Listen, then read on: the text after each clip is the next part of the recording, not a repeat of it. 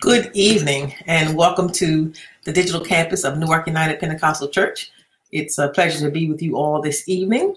Um, a special welcome to our guest. Uh, it's a, a, a privilege that you have stopped in and spent a little time with us this evening. We hope that you um, enjoy what you found, what you find here. and um, those of you who are regulars, we appreciate you as well. Remember that anything you need about us, you can find at newarkupc.info. Uh, there you can find uh, information about um, you know pastoral team.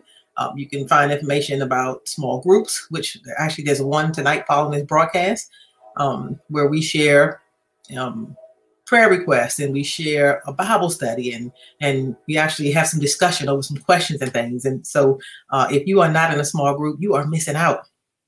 And again, you do not have to be a member of this church uh, to join one of those small groups, but you can find out how to join those small groups online at that same newarkupc.info. Uh, I also want to make sure that I remind all of you members, you consider yourself a member of Newark UPC, uh, that on June 2nd, so Wednesday, June 2nd, we will have a duly called business meeting to discuss our parking lot. And we're going to do it right here on the same the same bridge that we use for small groups. Uh, uh but again, it will be on a Wednesday, June 2nd uh, at 7 p.m. Uh, you'll receive email notifications and uh, text uh, reminders of that as we get closer. Um, be sure to spread the word if you have some, you know, some of your church members don't necessarily join us online. Be sure to spread, help us spread the word. Uh, but make yourself available for that because your input is very important. Tonight, uh, we're continuing our series um, on the foreigner, the immigrant, the stranger. And in this series, we're focused on how God sees them. Um, you know, where do they fall with Him? And while God separated His people from the nations around them, uh, He also invited those from these nations in. And if they would follow His commands and His instructions, they were welcome to be uh, become His people. And so tonight, I'll bring you a story of one such lady who came in uh, in a very courageous manner at that. So not only was she a foreigner, uh, because she was not an Israelite in the case of this story.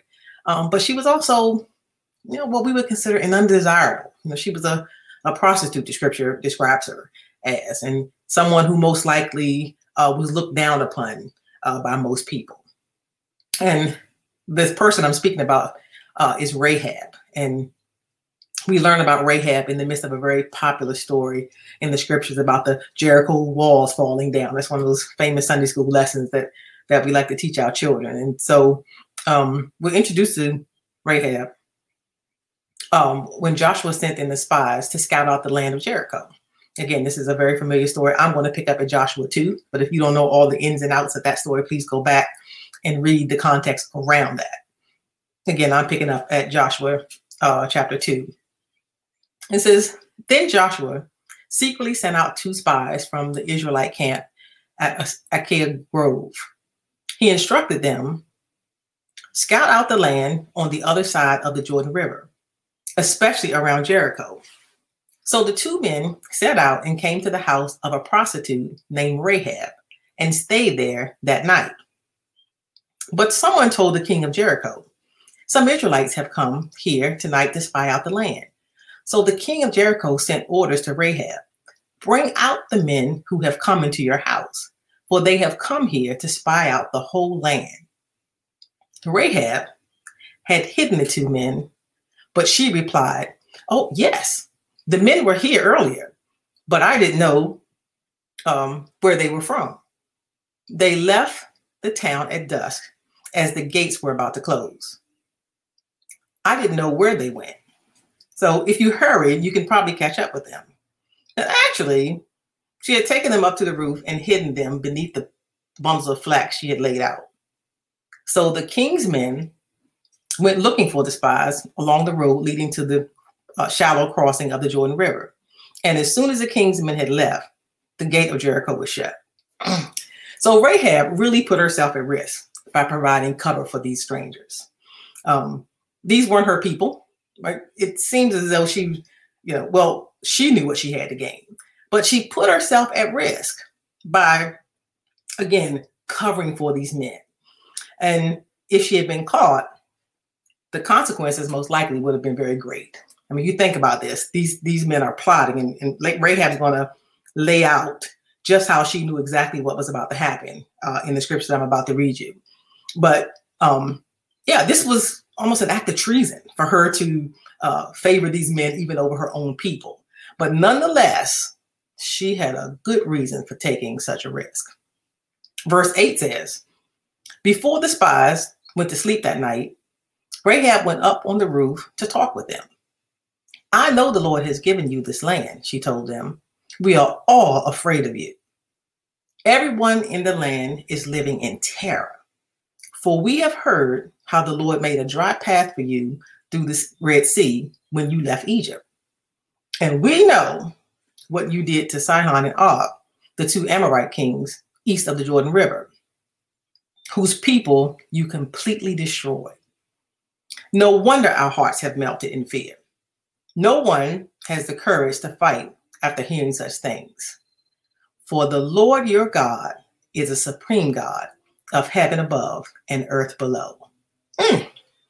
Interesting uh, to me is that the people of Jericho had been living in fear of the Israelites. So if Rahab knew it, then pretty much the whole city knew it. And, and she said that we're living in fear of you. Um, they had been obviously keeping up with their victories and and uh, you know the, the things that were happening around them and sort of waiting their turn which i think is kind of strange but nonetheless they didn't take any proactive action they knew it was just a matter of time that they too would be overtaken but you know, they just kind of kick back and let's see when they come this way we'll deal with it. Um, they didn't seem to have a plan. But rahab this you know shady woman uh, on the low end of the totem pole of society, she seems to have anticipated this moment and was ready when the opportunity presented itself. I wonder how long she had been waiting for this moment, not just to save herself and her people from destruction, but perhaps how long has she been waiting for a better life? And you'll see what I mean by this as we read. I don't care how hard life gets right? No woman or person for that matter wants to be a prostitute. Right? That's not just a decision you you know you you get up and make up your mind this one this is what I want to be in life. Right? There had to be some circumstances that led her to that place. Um now stay with me because I am still talking about uh, those who are foreign, um, the undesirables, and, and how God sees them. What God, um, I'm sorry, what does God what does God want for Rahab's, uh, the Rahabs of this world? Think about that. This woman, she was foreign to the Israelites. You know, she was living definitely a less than desirable life. What does God want for those types of people? And I'm I'm, I'm struggling here to say us types of people, but for all of us, right? What does God want? Is that God's will for us to be living like that? So now the story goes on and Rahab makes her plea to the spies. Verse 12 says, Now swear to me by the Lord that you will be kind to me and my family since I have helped you. Give me some guarantee that when Jericho is conquered, you will let me live, along with my father and my mother and my brothers and my sisters and all their families. We offer our own lives as guarantee for your safety, the men agreed. If you don't betray us, we will keep our promise and be kind to you when the Lord gives us this land. Then, since Rahab's house was built into the town wall, she let them down by a rope through the window. Escape to the hill country, she told them. Hide there for three days from the men searching for you. So she already knew there was going to be a search for them. Then, when they have returned, you can go your way. Before they left, the men told her, we will be bound by the oath we have taken only if you follow these instructions. When we come into the land, you must leave this scarlet rope hanging from the window through which you let us down. And all your family members, your father, your mother, your brothers, and all your relatives must be here inside the house. If they go into the street and are killed, it will not be our fault. But if anyone says, I'm sorry, but if anyone lays a hand on the people inside this house, we will accept the responsibility for their death. If you betray us, however, we will not be bound by this oath in any way.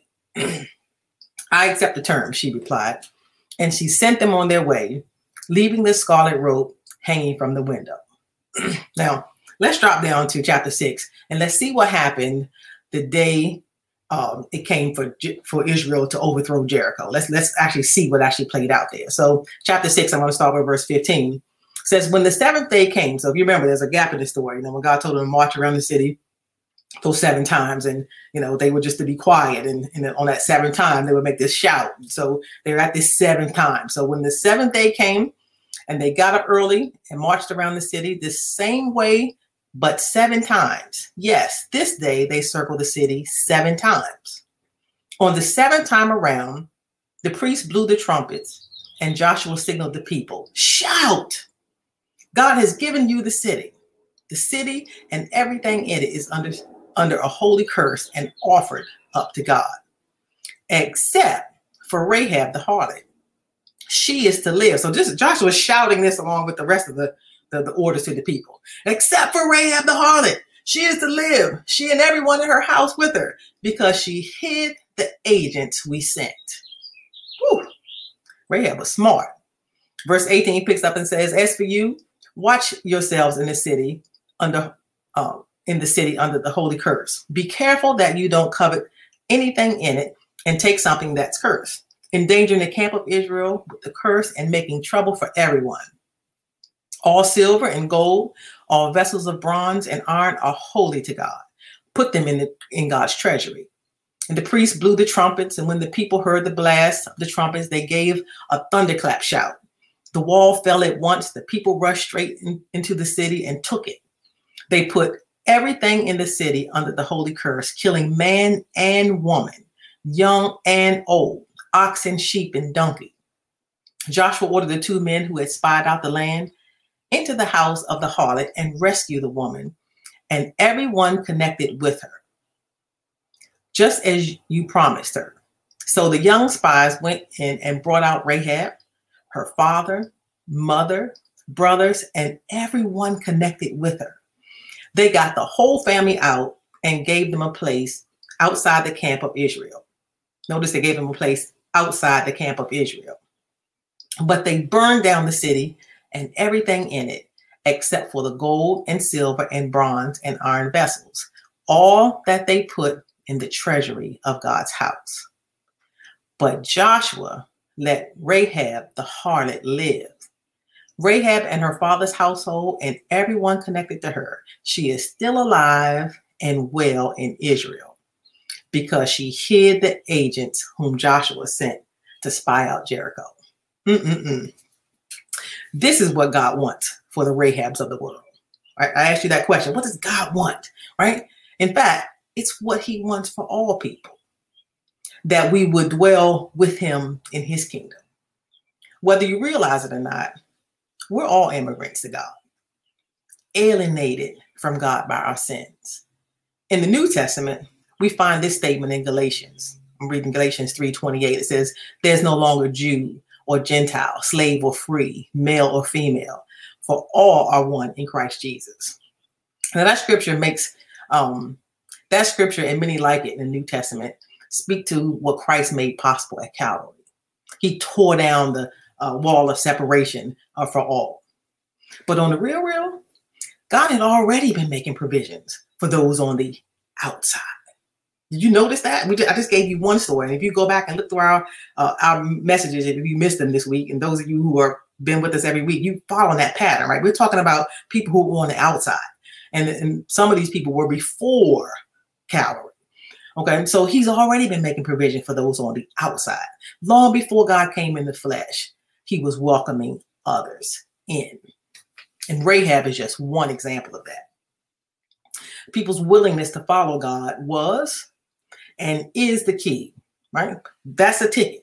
Do you want to follow God? Are you willing to, to follow his ways? That's the key to whether you're in or out.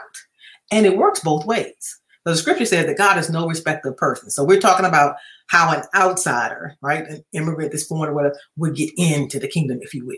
But it works both ways because God is truly no respect of persons. So if you're not an Israelite and you humble yourself and you follow God's ways, he'll let you in. Or if you were an Israelite and you didn't follow God's ways, he'd kick you out. Yes, you would become a foreigner in a strange land. This happened to the Israelites several times in Egypt, in Babylon, and other nations. So let me share with you just one example from Ezekiel. Now you might say, where in the world did she get this example from?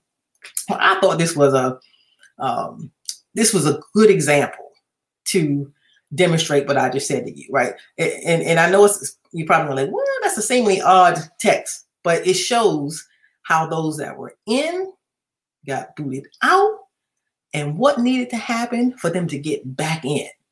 It also demonstrates how our treatment of others affects whether we're in or out. Hope you followed all that. All right. So the text um, begins with God showing Ezekiel um, 25 leaders who were planning evil against the city. And in their plotting evil, they felt that they were secure inside like meat in an iron pot. Now I thought that was crazy. They they use this analogy themselves, right? That we're like meat in iron pot, right? That they were secure. That was their way of of, of um, that was their way of, of expressing how secure they felt. So I'm going to Ezekiel chapter 11, and I'm going to start with verse 5.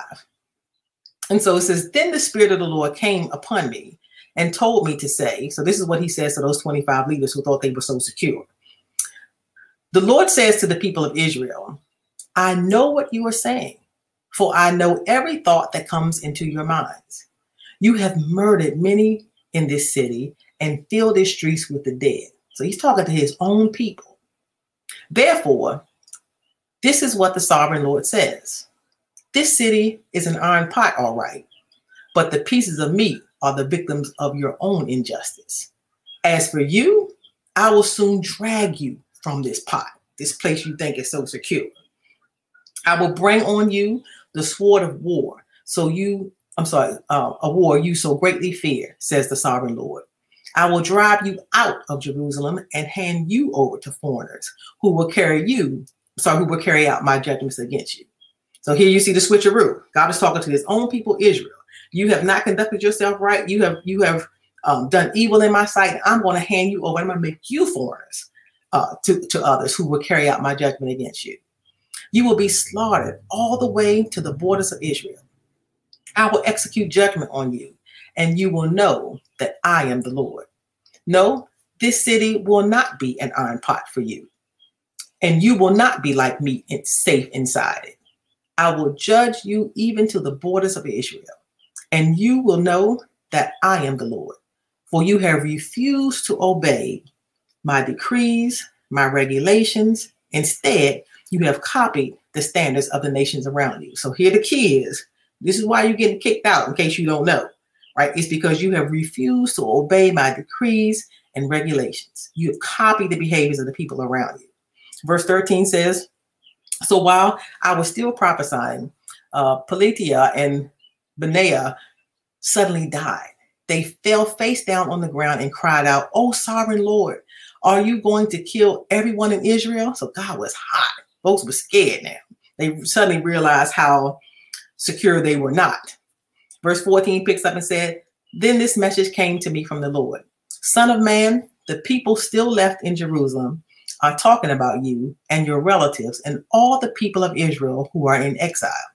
They are saying, Those people are far away from the Lord. So now he has given their land to us. Therefore, tell the exiles, this is what the sovereign Lord says.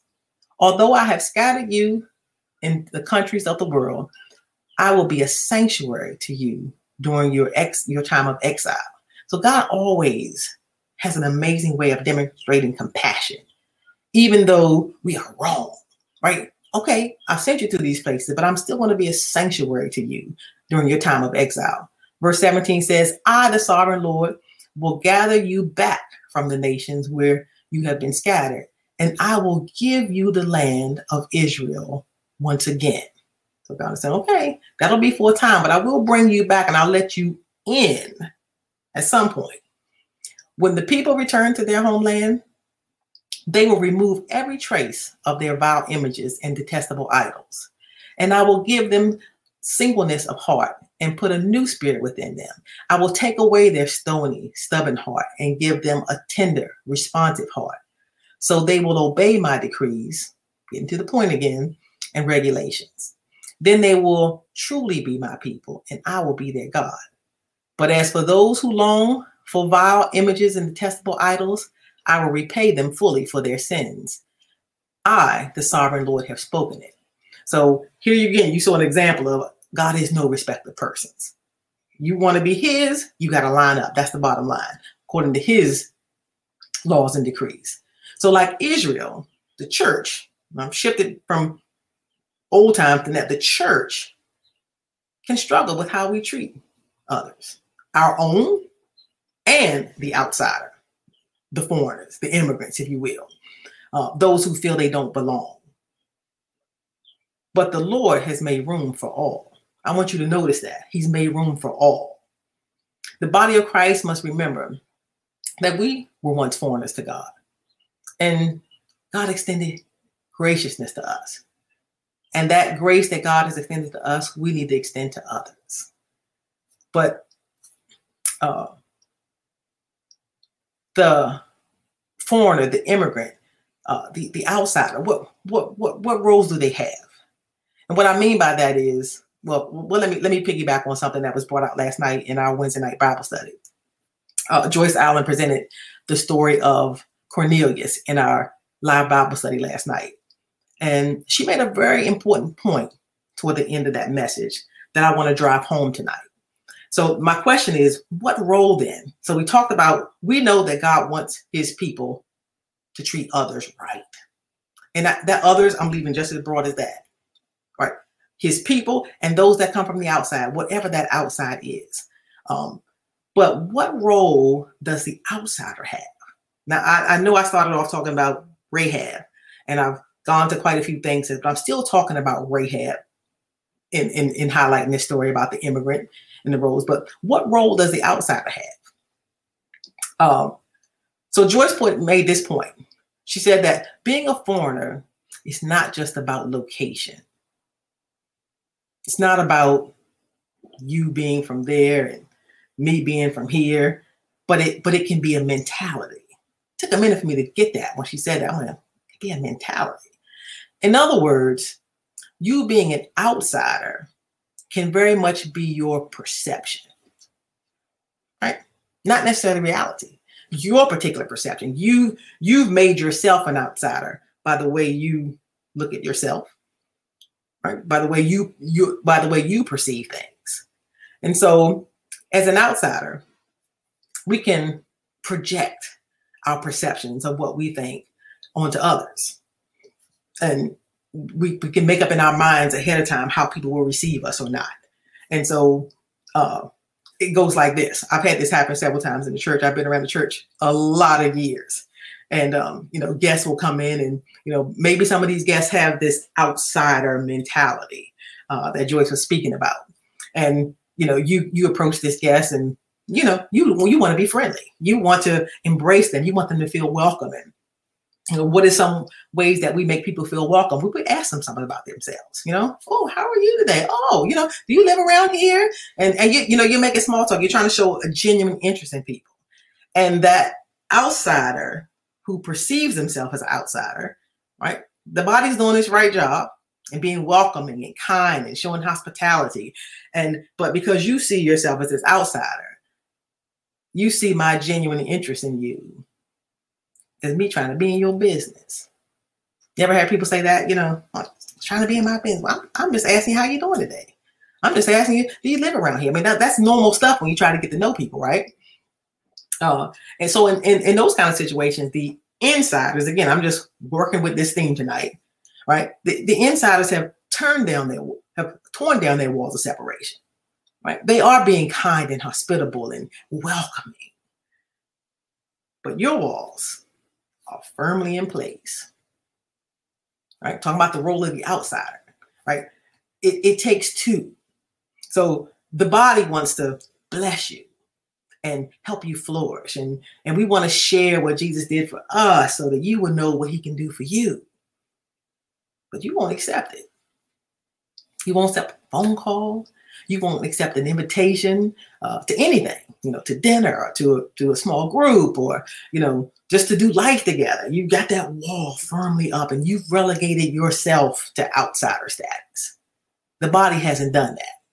So I know I'm, I'm flip flopping here, but I want you to show how it works both ways. In fact, the scripture says that uh, that, that to him that wants wants friends, you have to show yourself friendly. And so each party has a role, if you will, the insider and the outsider. And um, you know how you perceive yourself, well, can in itself be a wall. And others can uh, could have torn their walls down, and your wall could be erected so high you don't even notice that theirs is down. It's your wall that's blocking things. So uh, I know that Rahab, you know, I'm flipping back all the way to our story, right? Rahab, surely she wanted to save herself and her family and those that she cared about, right? And, you know, she definitely wanted to save her hide. But to do so, she had to make herself vulnerable. When we come into the church, we're trying to, we want our hides to be saved too. That's why we coming. We want, we want to be rescued. Right? However it is we've been living, it's not doing it. We're at risk out there. We want to be somewhere safe. And and so in order to do though, to do so, however, we got to make ourselves vulnerable. Now, in Rahab's case, her making her, herself vulnerable paid off big time.